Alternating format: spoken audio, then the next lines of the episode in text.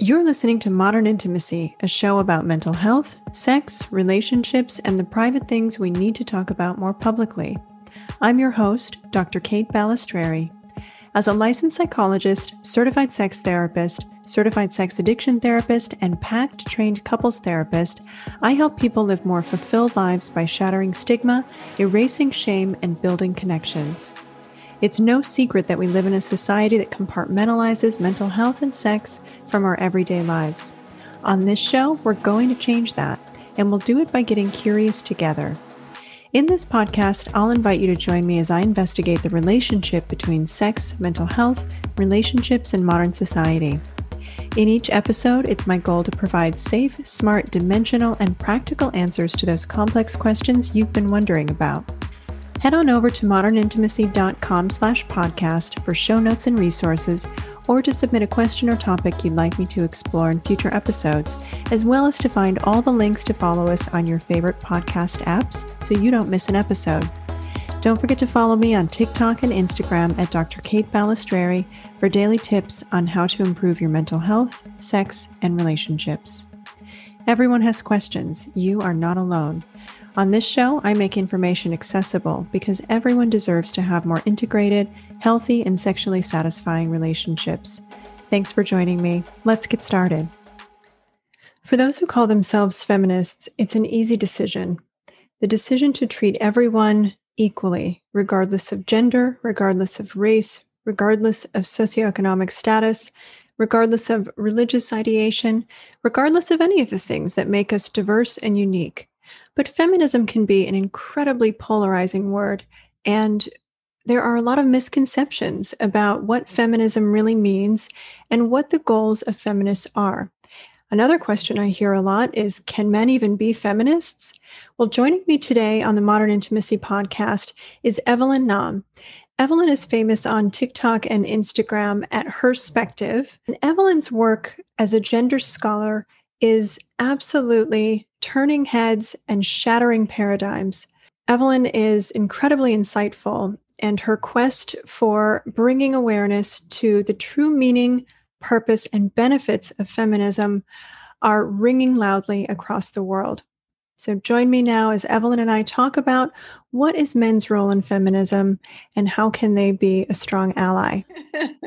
I'm going to call you goddess of gender scholar because you have been so awesome on TikTok and Instagram. I really have appreciated your content so much. And it, being a feminist and a staunch feminist for as long as I have been, I'm still learning new things from you. And so I just really appreciate it. Oh my goodness, that means a lot coming from you. I mean, you're doing really amazing work too. So that that really means a lot from you. I mean, that really means a lot coming from you. Um, and thank you so much for inviting me um, today. Yeah, of course, of course. Well, tell tell me a little bit, if you can, about kind of how you got into this work. You know, what led you to be a gender scholar and to focus so fervently on these issues? I always had sympathy for women. Like mm-hmm. I had an intellectual understanding. Like by sympathy, I mean I always had an intellectual understanding of, that objectively, system a system, an abstract some type of system is against women. So odds are stacked mm-hmm. against women. I knew that. And there was there was an intellectual understanding. So when people say protect women, protect children, like that felt right to me. That sounded mm-hmm. right to me. But mm-hmm. I had mm-hmm. no idea. I didn't know that I was also a product of patriarchy and misogyny mm-hmm. and i had all these internalized really mm. really messed up stuff um, i i was a sexist, I was a misogynist, like all these things. And so when I studied labor um, in college and I started looking at labor history and how women's labor in particular is being treated in the market and how this entire economy is exploiting women and how this entire economy is not made possible without without women's labor mm-hmm. but yet we're treated like crap um, so this uh, the the fr- the I looked at I started looking at women and women's struggle through you know from the framework of labor. Mm-hmm. and that's how I connected my sympathy to oh my god like i need to do something about this. So that that you know so more studying in college and studying labor really helped me convert my sympathy into empathy it was getting clear to me that you know i was i was lied to because growing mm-hmm. up i thought that men were in charge and they were they were the ones who constructed humanity they were the leaders they were the there were all these great figures like if, you, if they were the presidents and i i i now i now looked at the world and oh my god like these men were in charge on the backs of women on mm-hmm. the backs mm-hmm. of women like women were constantly being like we we were the ones who were holding their holding their back because they can't mm-hmm. stand their own mm-hmm. so that that revelation was very i remember very striking to me and i remember thinking i got to study government and religion because these mm. two institutions are leading that exploitation and leading the female oppression mm. and while studying those two institutions more deeply i remember that empathy that empathy slowly being converted into compassion mm-hmm. which is i figure you know and compassion i feel like is such an unruly and like urgent emotion like you have to do mm-hmm. something like you have to do something um, so that's how i got into activism and advocacy and then i started meeting a lot of women who would share their stories with me and it all started making sense like if if we don't smash patriarchy if we don't do something about this female oppression this mm-hmm. world the problems that we have in this world the global threat to security mm-hmm environmental threat mm-hmm. like name all the name all the societal ills that we see in the world they are not going to stop because mm-hmm. it all connects to patriarchy and female oppression making the world a better place without feminism does not make sense. That's not a thing. That is not mm-hmm. real. Um, so anybody who's not serious about feminism who is saying i want to make the world a better place he he he or she i say he because it's most of the times it's men um he is living with one eye one eye open. Mm-hmm. um so that's that's kind of you know that's kind of how i became so dedicated to the cause. Um and i think it's my i think it's my lifelong mission mm-hmm. well that's i mean that's amazing and and to be clear for our listeners who maybe haven't seen your tiktok or instagram yet what exactly did you pursue educationally? So, what were your studies? What have your degrees been in? At Cornell, I studied industrial, industrial and labor relations. Mm-hmm. Um, and then at Harvard, I studied public policy and then um, theolo- uh, the- theological studies. Okay. Um, my uh, my specialization was religion, ethics, and politics. Hmm. Um, so it's you know it, I, I studied the the two institutions that I was just talking about, which are yeah. which are politics and religion. Yeah, yeah, yeah. They they play such an interesting role in both. I think the progress and the regress of our collective experience as humans, and so I, I know that a lot of people get very um, quick to shut off their ears when people start talking about politics or religion. And I hope that for those listening, you know, maybe you can extend um, a little bit more patience for that conversation because certainly my perspective is not to bash the function of a lot of these different institutions, but to get curious about how do they get to where they are today? How can we improve them and make them better?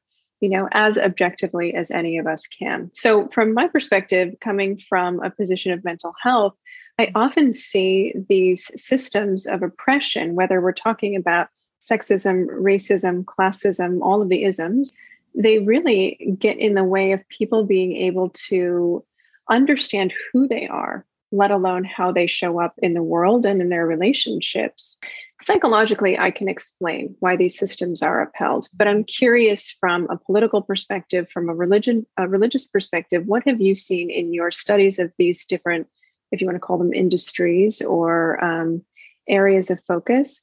What what keeps the system of patriarchal thinking going? I think there is a group thing that happens for men and i think there's a group thing that happens for women and mm-hmm. I think the group think that happens for women is largely pushed onto us by men and by patriarchy. Why has it been so hard to dismantle, mm. you know, in, in these two different areas? because it's been around so long but but the the way the reason why i say that is because that's really important to acknowledge so patriarchy mm-hmm. has created this system where our self-worth is dependent on our obedience we are never supposed to question the rules. That's the rule of patriarchy.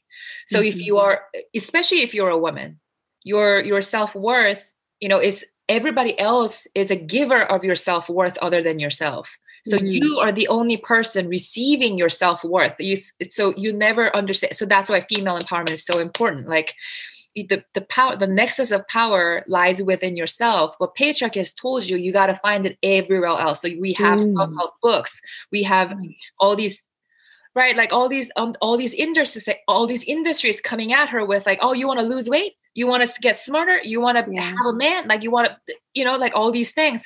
So that's why like feminists like me or feminists like you and me are pushing out you know women empowerment content being like no like it's you got to realize your worth and mm-hmm. all of that mm-hmm. to say the the these two systems government and religion they have to do with people's psyche like it, it, you know like as long as the players in the playing field don't question the rules mm-hmm. and ask the judges and the referees why the playing field is so uneven and they keep trying to take out other players judges and referees in the system don't have to do any work mm-hmm. and that's why i hate patriarchy because it's so cunning that way we're al- we're always dividing and conquering we're always fighting against each other so that's why mm-hmm. the whole right oh there's only and that's also a very um that's it that all of that is is you know it's so the, the playing field is inherently competitive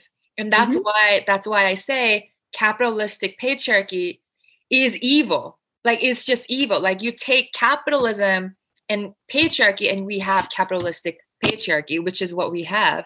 Mm-hmm. and all of that comes from this scarcity mindset right? So like her win is my loss mm-hmm. and that's misogyny. So a right. lot of women have internalized oh she's winning. Like wait a minute but there are only two seats at the table mm-hmm. there's only one guy one good guy so mm-hmm. like she, I have to take her out.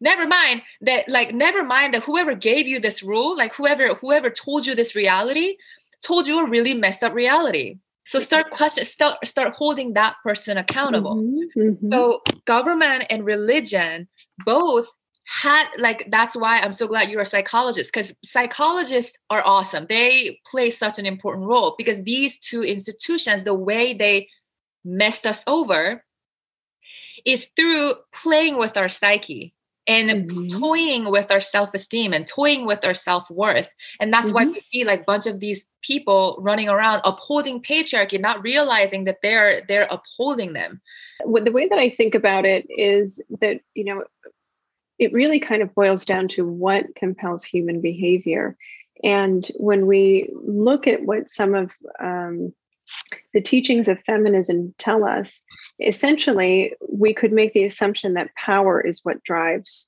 human behavior right to uphold a patriarchal system. But as a psychologist i want to understand why. Why is power so important? Why is there such a premium on power and such a, a sense of scarcity around it? And i think that really speaks to the scarcity mindset that you're referring to because obviously there are um, many different gradations of abundance or or lack thereof in our culture across the world. But if we pooled all of our resources together there would be no scarcity right? And so that to me is the biggest um, hiccup to get over here is this myth of scarcity. And why are we all fighting for what there is plenty mm-hmm. of if we just got out of our own way yeah that's a really good point and also it's you know it's it speaks to how unimaginative the system is yes and capitalistic patriarchy literally cannot think of another another way but mm-hmm. to pit each mm-hmm. other like pit each other against each other um, mm-hmm.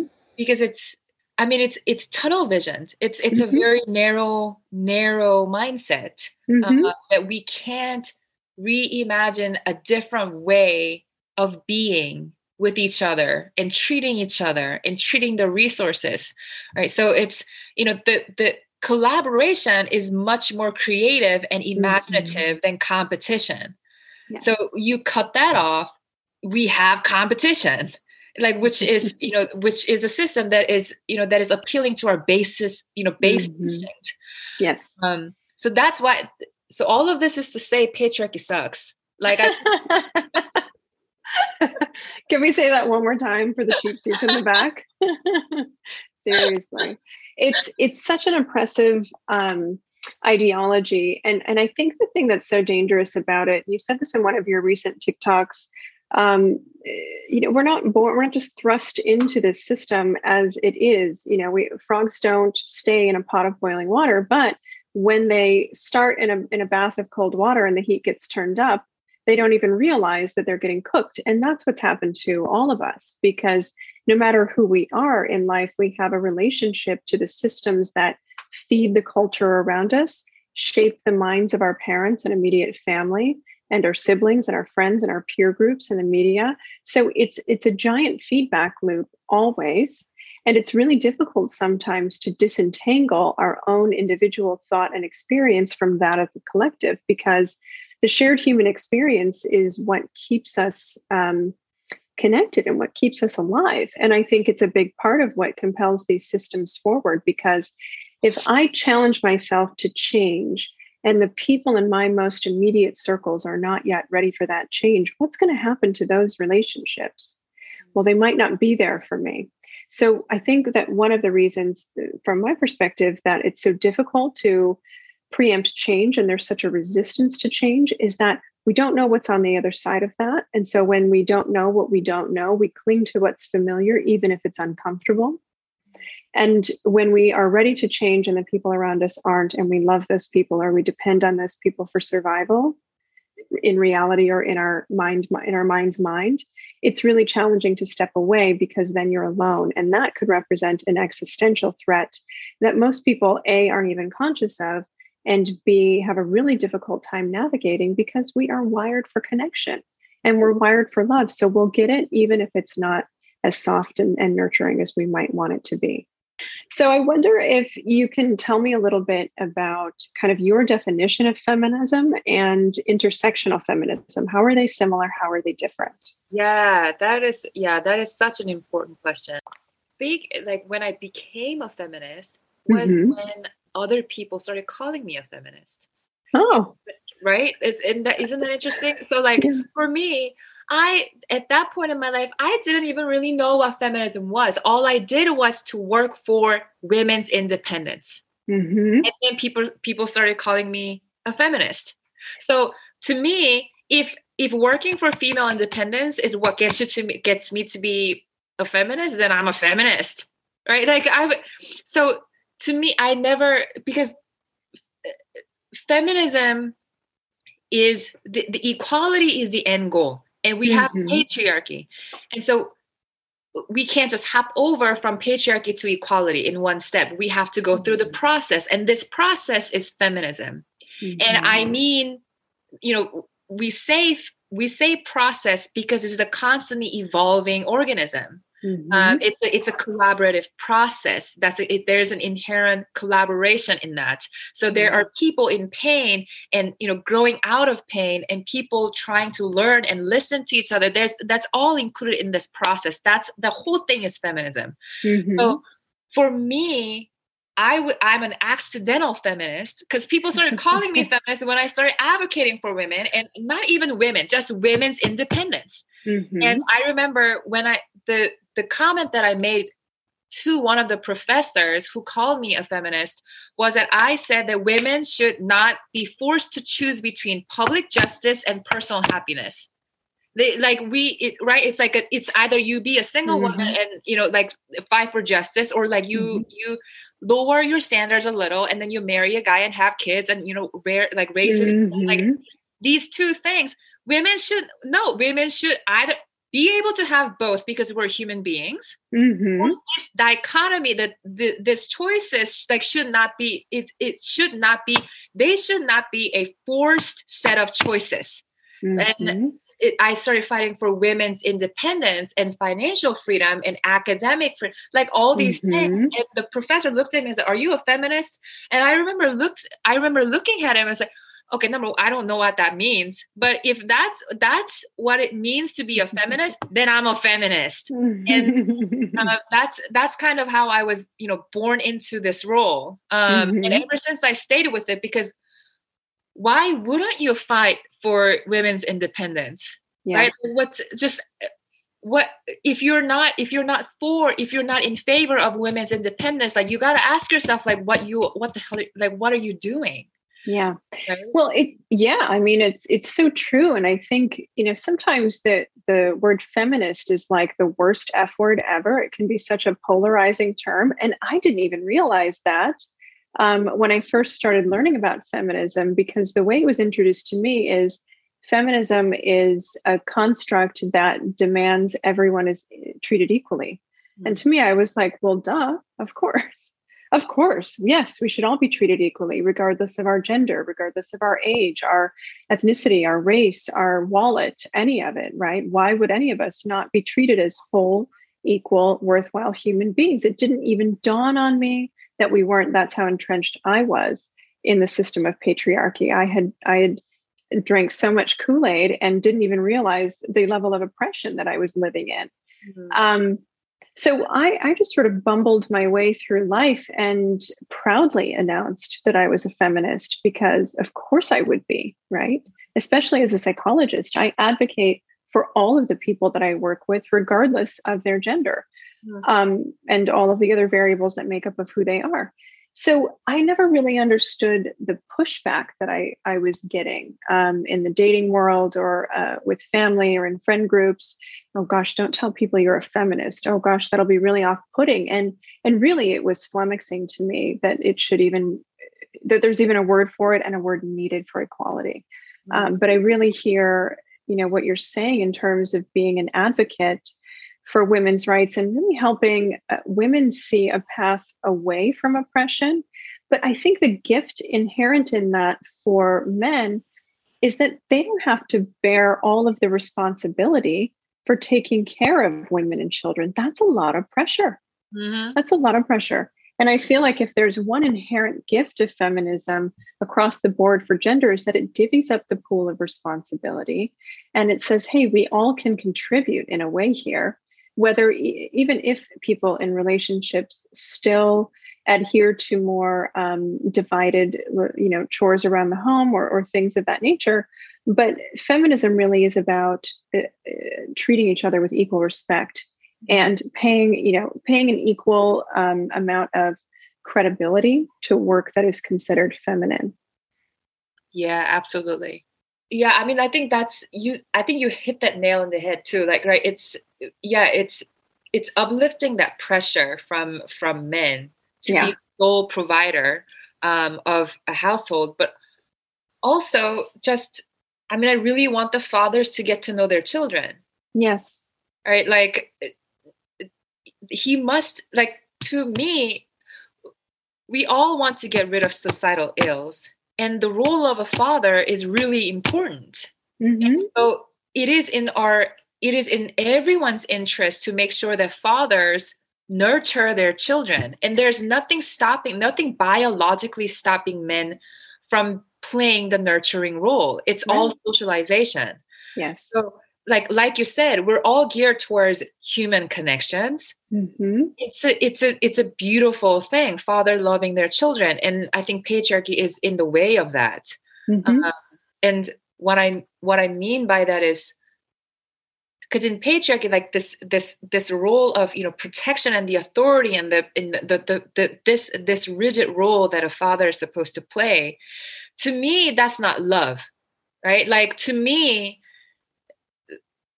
when i talk about fathers and when i talk about you know oh what you know people ask me what do you think needs to happen mm-hmm. you know for mm-hmm. feminism to be successful i go i think we need to start loving our children that's it right like yes by that I mean just support, just fucking support them. Yeah. Like if yeah. if the boy wants to go and play with glitter, then support him.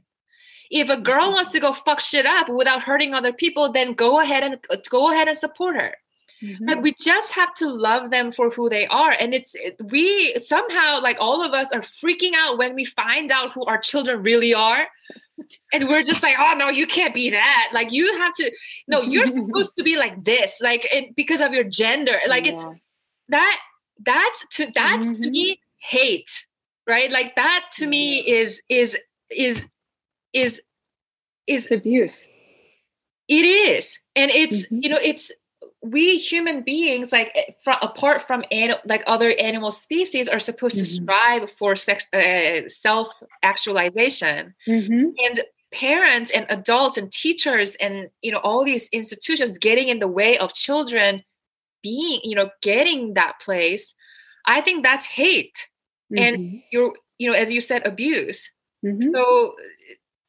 why why aren't you a feminist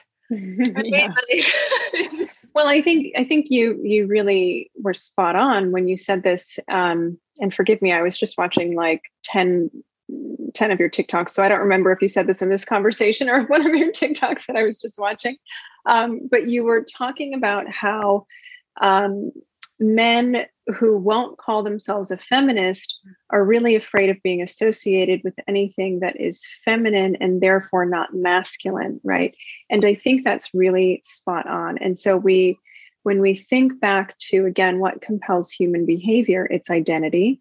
And how i see myself impacts my sense of security in my group. The group that i've determined is important to me and the group with within which i will get my needs met so if I am trying so hard to be perceived as a man, right, the definition that I've been given of that is tough, not soft, mm. right?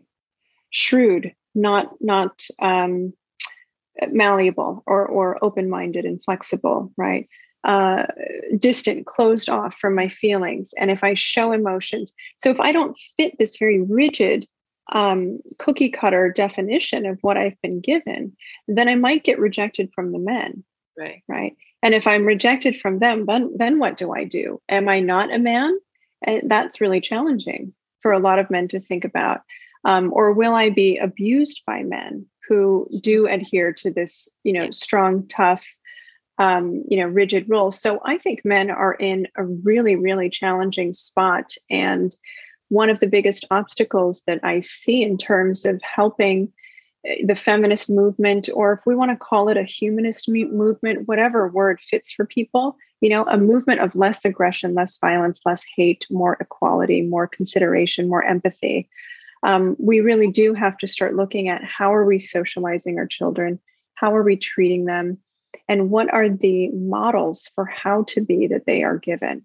And I know a lot of parents think they're doing a uh, what's best for their children by saying things like men don't cry or don't be a pussy yeah. or yeah. all the things right because that's the that's yeah. the the instruction manual that they've been given about how to be a man or how to grow a man how to be a woman how to grow a woman but when we aren't willing to look at what is actually our neurobiological truths what are our neurobiological truths. Then we get stuck with nothing more than a prescribed set of ideas and mm-hmm. that is incongruent with who most of us are. And i think that's why we're so uncomfortable and so um, rooted in making sure we get that that scarcity. And i don't think the scarcity is money. I don't think the scarcity is food. I think it's emotional and relational needs being met. Mm-hmm.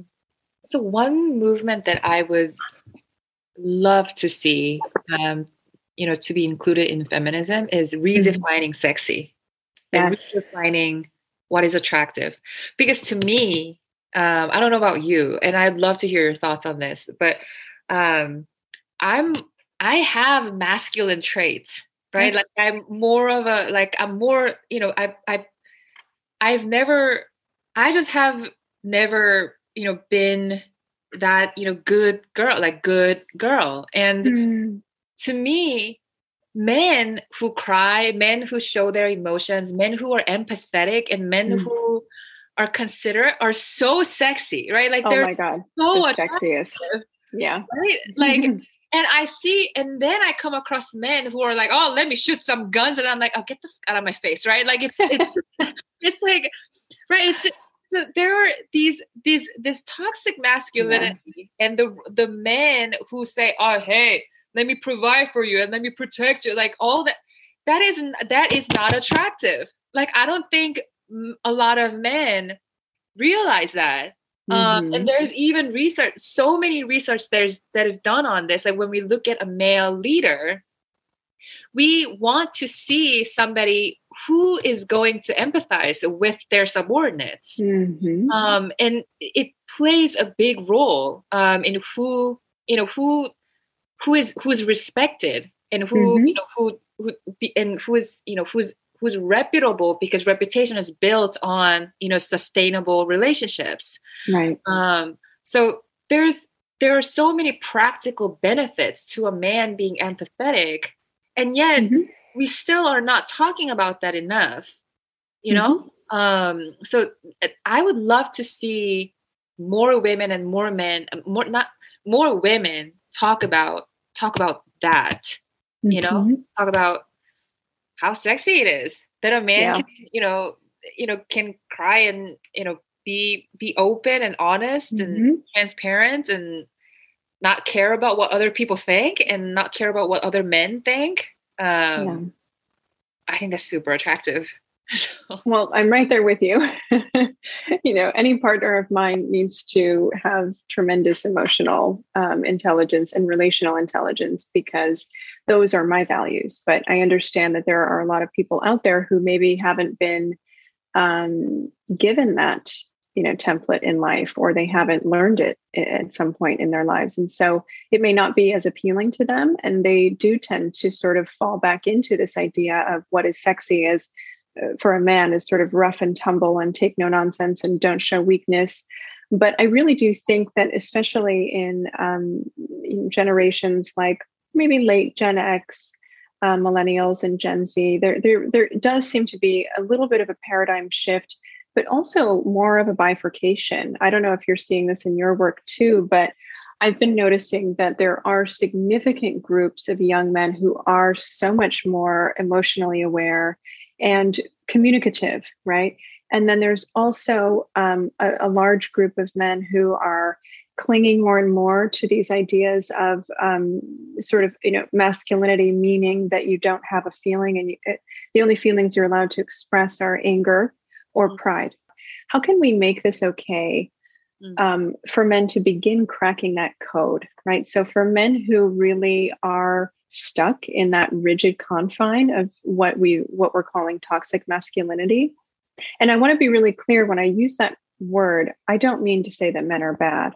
I don't like the line that men are trash at all. I think that's a bullshit line because men aren't trash they are a product of the environment that they've been raised in and they've been raised in a patriarchal world too that has told them they have to show up a certain way or else one of the questions that i, I wanted to talk about with you today is how do we create a path forward in your opinion where it's safe for men to start inching toward a more integrated place right?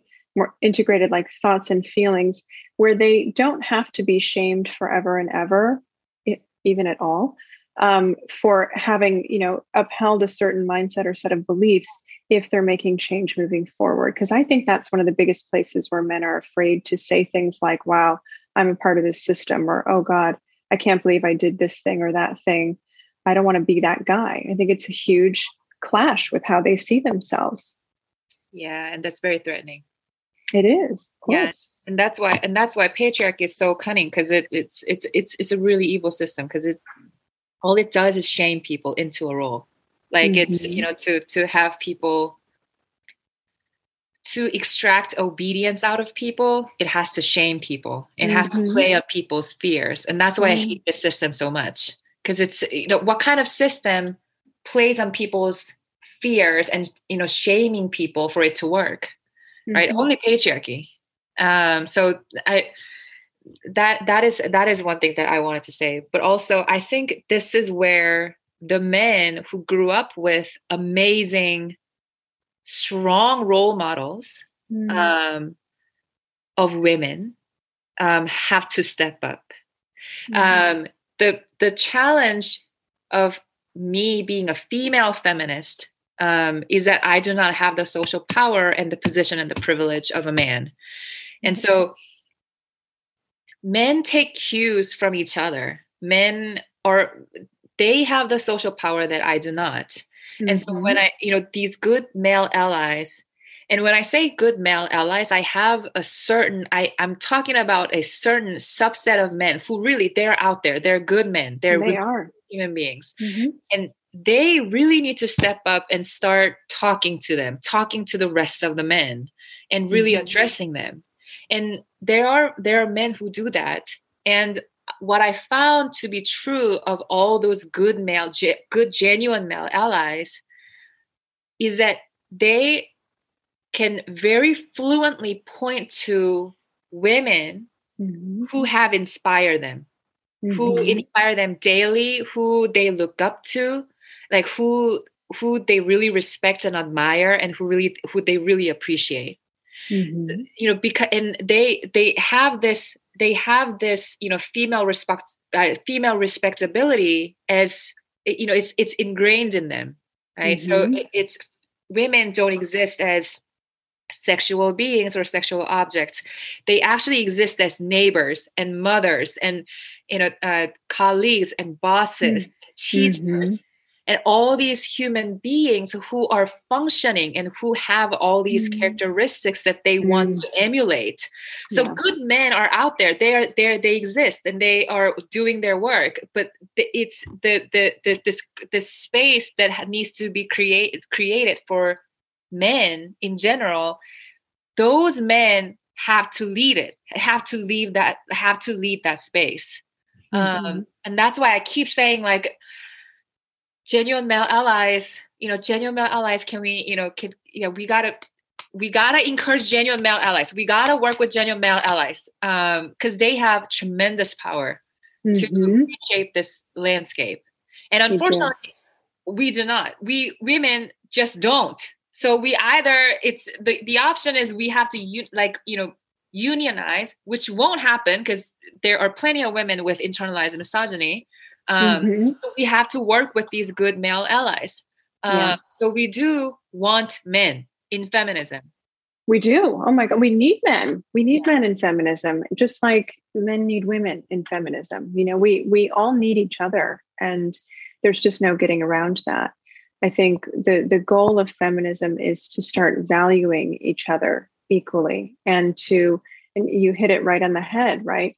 The, the people who are allies to the movement of feminism, regardless of their gender, are people who have learned to see the gestalt of the human being instead of the object of you know what that human can do for them. And and they don't objectify really. They they have a focus on humanizing and seeing each person as a, a, a whole total of all of their experiences their parts their emotions, their contributions to the world, um, their fears, right?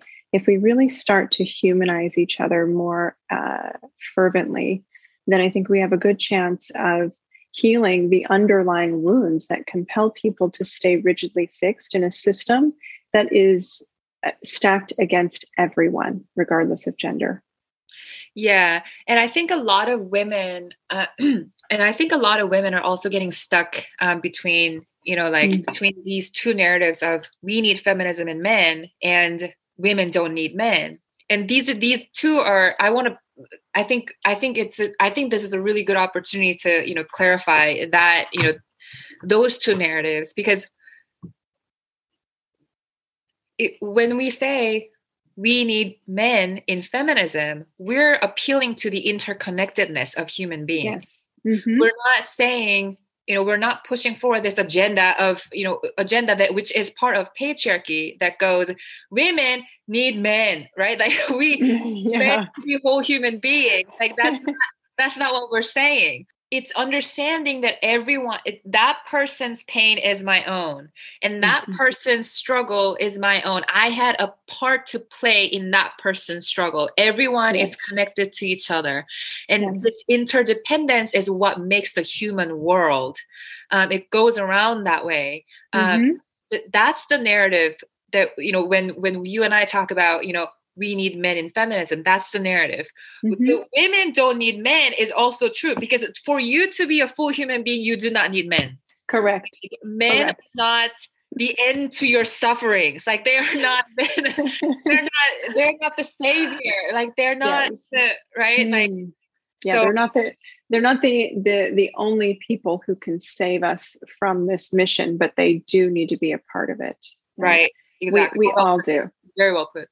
Yeah, we we all need to be on board with treating each other equally, treating each other with respect, empathy, and compassion. Because you're right, your pain is my pain, my pain is my partner's pain, my partner's pain is his family's pain. You know, it just everybody is interconnected, and and everything that we put out in the world has a ripple effect on the collective, and that's the same collective from which we draw our own individual, you know, sense of self. So it's really kind of dangerous to live in a myopic world where we say things like, it doesn't matter. Mm-hmm. What good could I do? I'm only one person. I can't change a system.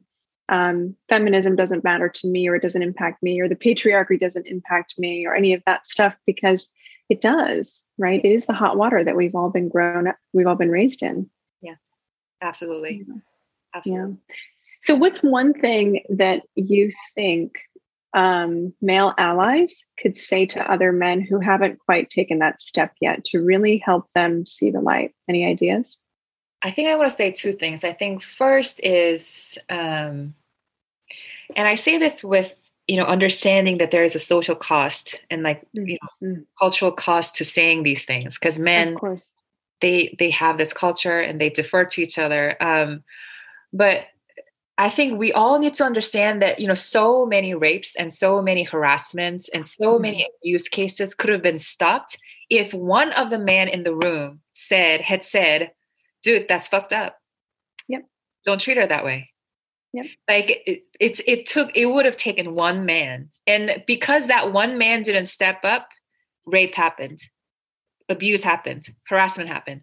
So it's, the power of your voice like what men really need to understand is their really own like really social power mm-hmm.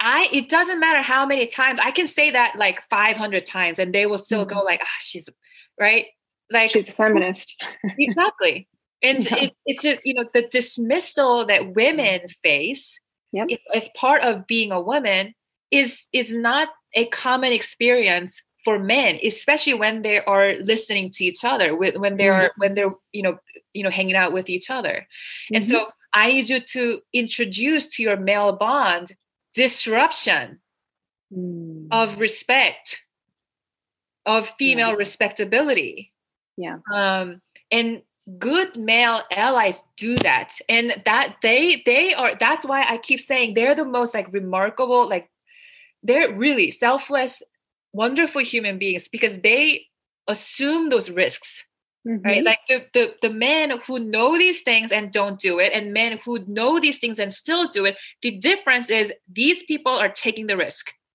right? These are the people who are saying i know what's going to take. I know like they're probably going to look at me and you know attack my masculinity and they have homo you know homophobia and heterosex heterosexism but it doesn't matter to me. Like i'm i'm still yeah. going to i'm still going to state my my piece Mm-hmm. So it's it's the bravery and the courage and you know that that the the, the resilience like those yeah. pieces are present with good male allies mm-hmm. um and so that's one thing that i wanted to say i think the second thing is um there i think there you know addressing men and just saying dude, that's so fucked up. Like, don't do that. Like, you know, that that is that can go a really long way. Mm-hmm. Also, when you you know when you address your fellow men, point to the women who who are doing the hard work, who you respect, who you inspire, and who you appreciate, and promote her.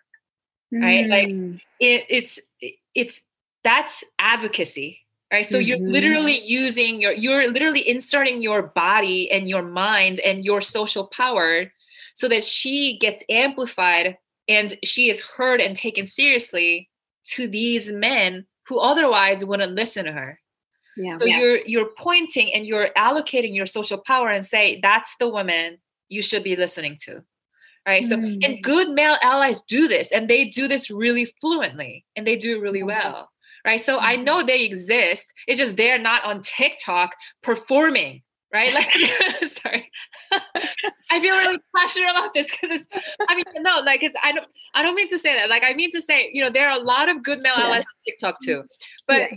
like I say this because like so many women I see so many women like who send me this stuff like on TikTok oh my god like he's the hope for humanity and it's like women he only he only talked about the fact that we all need to care about feminism once like will you just like let him prove let him let him right, right. show it to you like Yeah.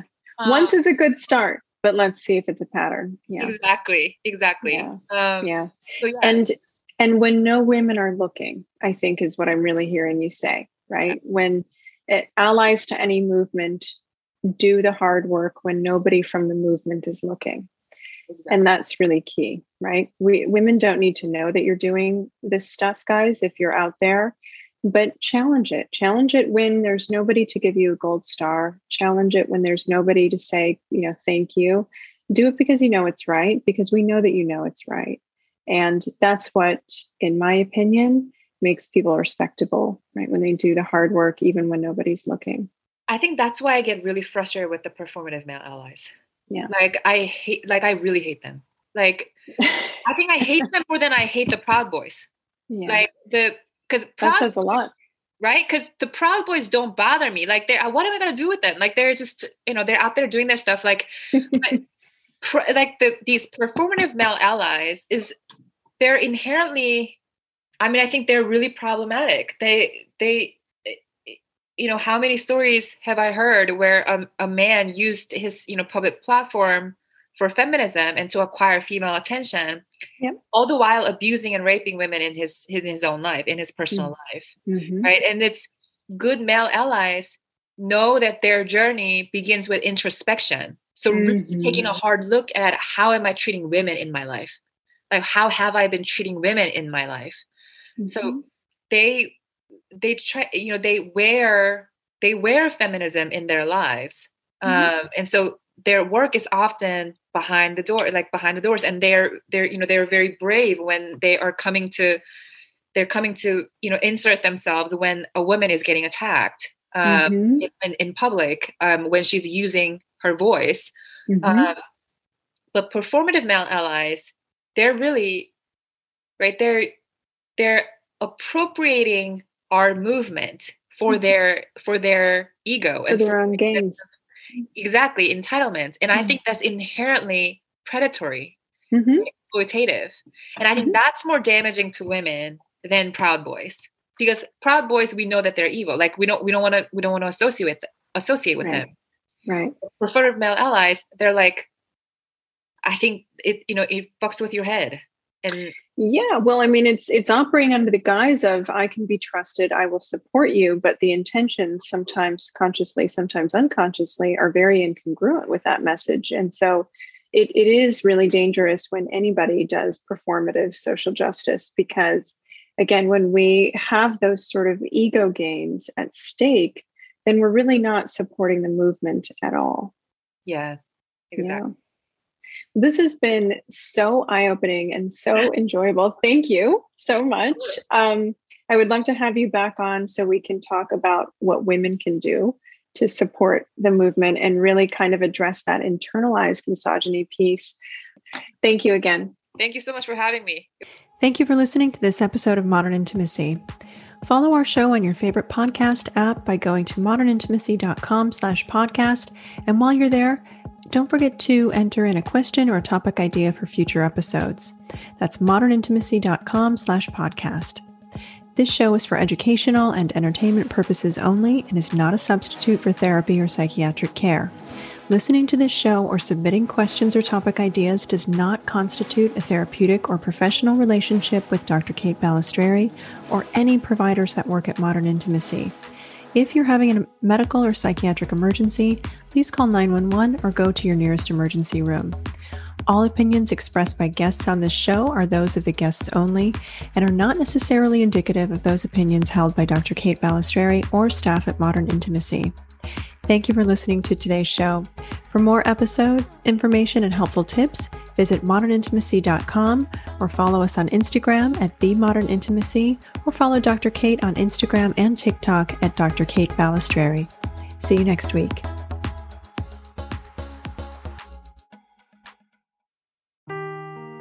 Seeking the truth never gets old. Introducing June's Journey, the free to play mobile game that will immerse you in a thrilling murder mystery. Join June Parker as she uncovers hidden objects and clues to solve her sister's death in a beautifully illustrated world set in the roaring 20s. With new chapters added every week, the excitement never ends.